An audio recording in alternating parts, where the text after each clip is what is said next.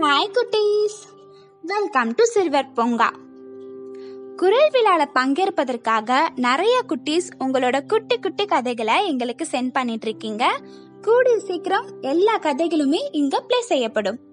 Okay நான் முத பாட்காஸ்ட்ல சொன்ன மாதிரி இனி வரும் வாரங்கள் எல்லாம் நம்ம எதை பத்தின கதையை பார்க்க போறோம் அப்படின்னா திருக்குறளை பத்தின கதையை தான் பார்க்க போறோம்.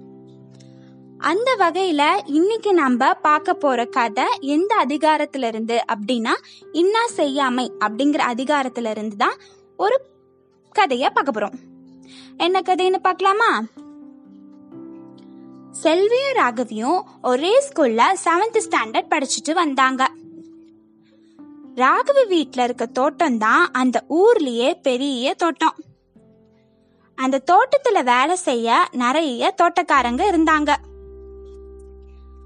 ராகவி தோட்டத்துல வேலை பார்க்குற சாந்தியோட பொண்ணு தான் செல்வி.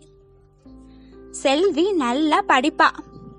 அந்த ஸ்கூல்ல இருக்க எல்லா டீச்சர்ஸ்க்கும் செல்வினா ரொம்ப பிடிக்கும். ஏன்னா செல்வி எல்லா ஆசிரியர்கள்கிட்டையும் பணியாட்கள் கிட்டயும் ரொம்ப மரியாதையா நடந்துப்பா. யாரு எப்ப எந்த உதவி கேட்டாலும் தன்னால முடிஞ்ச வரைக்கும் உதவி செய்வா.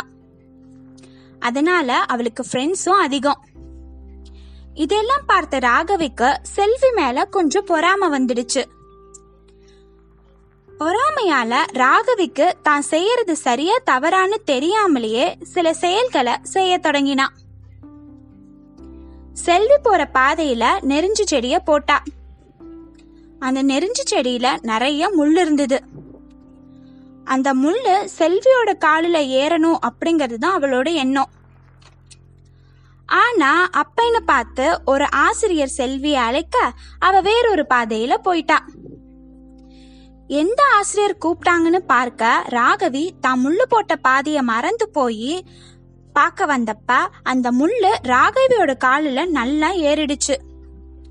முள்ளு ரொம்ப ஆழமா பதிஞ்சனால அவளுக்கு ரொம்ப வலிச்சுது. அந்த வலியில தான் ராகவி தான் செஞ்சது தவறு அப்படிங்கறத உணர்ந்தா. அது மட்டும் இல்லாம நாம ஒருத்தருக்கு கெடுதல் செய்ய நினைச்சா நமக்கும் கெடுதல் தான் நடக்கும்ன்ற விஷயத்தையும் அப்பதான் அவ புரிஞ்சுக்கிட்டா. இததான் நம்ம திருவள்ளுவர் இன்னா செய்யாமை அப்படிங்கிற அதிகாரத்துல ஒரு திருக்குறளா சொல்லியிருக்காரு.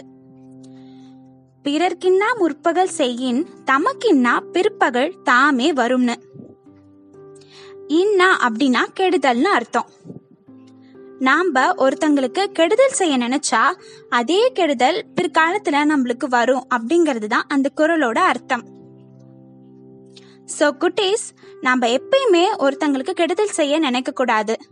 கெடுதல் செய்ய நினைச்சோம்னா அந்த கெடுதல் எப்பயாச்சும் ஏதாவது ஒரு ரூபத்துல நம்மளுக்கே வந்துடும் அதனால முடிஞ்ச வரையும் அடுத்தவங்களுக்கு நல்லதையே நினைங்க. நல்லது நினைச்சா நல்லது நடக்கும். கெட்டது நினைச்சா கெடுதல் தான் நடக்கும். இந்த கதை உங்களுக்கு பிடிக்கும்னு நினைக்கிறேன். வேற ஒரு எபிசோட்ல வேற ஒரு கதையோட உங்களை பார்க்குறேன். பாய்